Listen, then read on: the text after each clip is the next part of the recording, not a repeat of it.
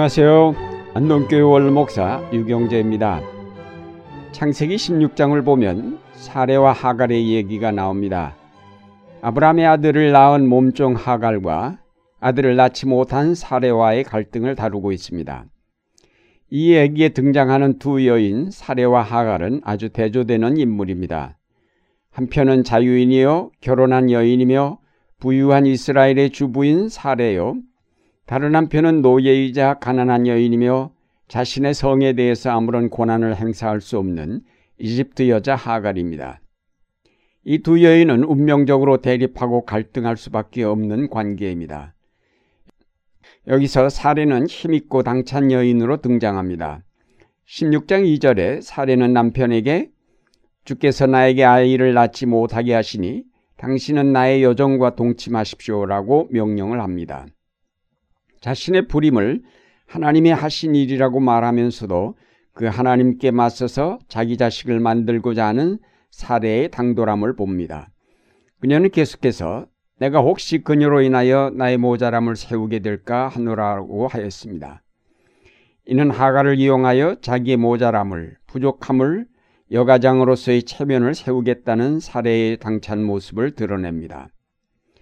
이와는 달리 하갈은 여주인의 명령에 따라 자기를 시바지로 내어줄 수밖에 없는 힘없는 여인입니다. 주인의 부족함을 채워주는 아니 주인의 체면을 세워주는 도구로 이용될 뿐입니다. 그러나 주인의 요구에 응하여 임신을 하게 되자 하갈은 자기 여주인인 사례에게 고분고분하지 않았습니다. 사례가 자기의 몸종을 남편에게 주어 아이를 낳게 하려 한 것은 몸종을 그저 씨바지로만 생각하였기 때문이요. 그렇게 낳은 아이는 자기 아이가 될 것이라고 생각하였기 때문입니다.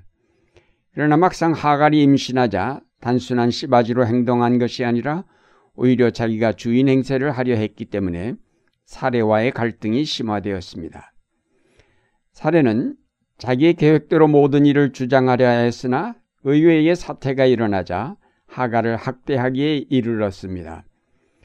몸종인 하갈은 여주인의 학대를 참고 견디지 않고 자유를 찾아 그 집을 뛰쳐나왔습니다. 두 여인의 첨예한 대립과 갈등은 마침내 함께 살지 못하고 갈라서게 하였습니다. 아브라함의 집을 뛰쳐나온 하갈은 자기 고향 이집트를 향해 도망가다가 술 광야에 있는 샘 곁에서 주님의 천사를 만나게 됩니다. 천사는 도망가는 하갈을 다시 그의 여주인에게로 돌려보냅니다. 그리고 그가 아들을 낳으면 그 이름을 이스마엘이라고 짓게 하셨습니다. 그것은 하나님이 그녀의 고통을 들으셨다는 뜻입니다. 하갈은 예상치 못했던 야외 하나님을 직접 뵙고도 살아남는 복받은 여인이 되었습니다. 그녀가 전에는 한 번도 생각지 못했던 야외 하나님을 직접 뵈므로 보잘 것 없는 여종이 하나님의 은총의 대상이 되었다는 사실을 깨닫게 되었습니다. 전에는 자신을 한낱 여종으로만 여겼던 하갈이 이제 야외 하나님을 만남으로 자기가 누구인지를 분명하게 알게 되었습니다. 하갈은 자기가 만난 하나님의 별명을 보시는 하느님이라고 지었습니다. 당신은 박해를 받는 자를 보잘 것 없는 계집종인 이집트 여인을 보고 계시는 분이십니다. 이제 하갈은 더 이상 박해받는 자나 도망하는 자가 아닌 하나님께서 돌보아 주시는 존재로 바뀌었습니다. 자기도 떳떳한 하나님의 은총을 받는 존재임을 새롭게 깨닫게 되자 그는 주저하지 않고 다시 사례에게로 돌아갔습니다. 전에는 사례와의 관계를 갈등 관계로 생각하였으나 이제 하나님을 만나서 새로운 존재로 거듭난 하갈은 사례와 갈등을 할 필요가 없음을 깨닫게 되었습니다. 사례가 여전히 그를 학대한다 할지라도 하나님께 인정받은 하갈은 그 모든 학대를 견뎌낼 수 있도록 변화되었습니다. 우리는 사례와 하갈의 이야기에서 약한 자, 울부짖는 자였던 하갈이 하나님을 만나면서 변화되어 새로운 삶으로 나아갔음을 주목하게 됩니다. 하나님은 하갈에게 탈출한 억압의 땅으로 돌아가라고 명하셨습니다. 너의 여주인에게로 돌아가서 그에게 복종하면서 살아라. 여기서 복종하라는 히브리어는 낮아지다, 천해지다라는 뜻을 가졌습니다. 너 스스로를 낮아지게 하라는 뜻입니다. 곧 단순한 복종이나 굴욕이 아닌 스스로를 남의 수하에 두게 하는 자원하는 복종입니다. 결국 하갈로 하여금 사례의 집으로 돌아가 더불어 같이 살도록 노력하라는 명령입니다.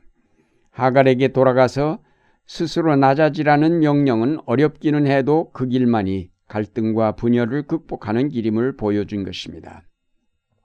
사례와 하갈 사이의 갈등, 긴장의 극한적인 대립을 넘어서서 그 둘 사이의 조화와 공전, 화합과 평등이 실현되는 사회를 이룩하고자 했던 성서 기자의 예언자적 통찰을 볼 수 있습니다.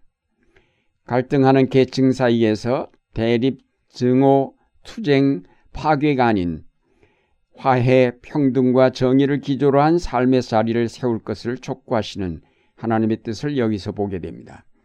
하나님은 인류의 공전을 희망하시는 분이십니다. 이스라엘이 꿈꾸던 메시아 왕국이 바로 이런 공동사회의 구현이라 하겠습니다. 하나님의 통치 아래 모든 백성이 함께 모여 사는 것이 바로 하나님의 나라가 아니겠습니까? 하나님이 술광야 샘터에서 기다리고 있던 사람은 은총의 기득권에서 제외된 것 같았던 이방 여인이었습니다. 이스라엘이 하나님의 백성이지 하나님이 이스라엘만의 하나님이 아니라는 것이 바로 창세기 16장의 중요한 메시지라고 하겠습니다. 하나님을 민족적 배타주의 속에 가두려고 하는 이스라엘을 향한 예언자적 메시지입니다. 사례는 주께서 나에게 아이를 갖지 못하게 하셨다고 하였는데 그것은 하나님의 약속을 잘못 해석한 것입니다. 하나님은 사례에게 아이를 못 낳을 것이라고 말씀하신 적이 없습니다. 자기가 스스로 그렇게 판단하였을 뿐입니다. 그리고 몸종을 통해서 아기를 낳게 함으로 하나님의 약속을 실현하여야 하겠다고 생각하였습니다. 자기는 희생되는 한이 있어도 하나님의 약속은 이루어져야 한다는 나름대로의 신앙에서 눈물을 머금고 몸종을 남편에게 주었던 것입니다. 어떻게 보면 참으로 갸륵하고 아주 신앙이 깊은 행위로 볼 수 있습니다. 그러나 이것은 사례의 독단에 불과했습니다. 그녀는 하나님의 약속을 잘못 판단하였습니다. 그런데 반해서 야외 하나님을 전혀 모르고 지내던 이방 여자 하갈이 오히려 하나님을 직접 배웁게 되며 그에게서 약속을 받으며 또 그 하나님께 별명을 지어드리는 놀라운 신앙의 경험을 하였습니다. 그리고는 하나님의 명령을 따라 다시 사례에게로 돌아갔습니다. 창세기 21장에 보면 결국 이삭이 태어나면서 하갈과 그의 아들 이스마엘은 집에서 쫓겨나고 맙니다. 하갈은 끝까지 더불어 살려 했으나 그를 쫓아낸 것은 사라였습니다. 오늘의 상황에서 볼 때 선민이라고 자부하는 기독교인들이 바로 사례와 같이 행동하고 있지 않나라는 생각이 듭니다. 스스로 가장 신앙적이라고 생각하며 가장 하나님을 잘 섬긴다고 자부하지만 가만히 보면 하나님의 뜻을 자의로 해석하고 그 뜻을 이루려 하기보다는 자기의 욕심을 채워가는데 급급한 것이 많은 기독교인의 모습이 아닐까요? 가장 사랑을 크게 외치면서도 가장 배타적인 것이 또한 그리스도인들이 아닐까 생각해 봅니다. 사랑하는 여러분, 야외 하나님은 사례의 아픔만이 아닌 그리고 하갈의 고통만도 아닌 사례와 하갈 모두의 아픔을 치유하시려는 것입니다. 이제 우리는 이런 하나님의 뜻을 올바로 이해하고 우리의 독선과 아집을 회개하면서 진정으로 하나님을 배울 수 있어야 하겠습니다. 그래서 이 갈등하는 세계를 모두 구원하시려는 하나님의 뜻을 따라 우리가 높이 쌓아 올렸던 담장들을 철거하고 세계 속으로 나아가 고난당하며 울부짖는 사람들을 끌어안아야 하겠습니다. 진정으로 저들을 사랑하고 저들을 긍휼히 여기며 원수까지도 사랑으로 품을 수 있을 때 이 세계는 화해와 통일, 평등과 자유가 실현되는 하나님의 나라가 될 것입니다. 좀 더 열린 마음, 열린 믿음으로 모든 사람을 사랑할 수 있는 그리스도인이 되고자 기도하시는 여러분이 되시기를 바랍니다.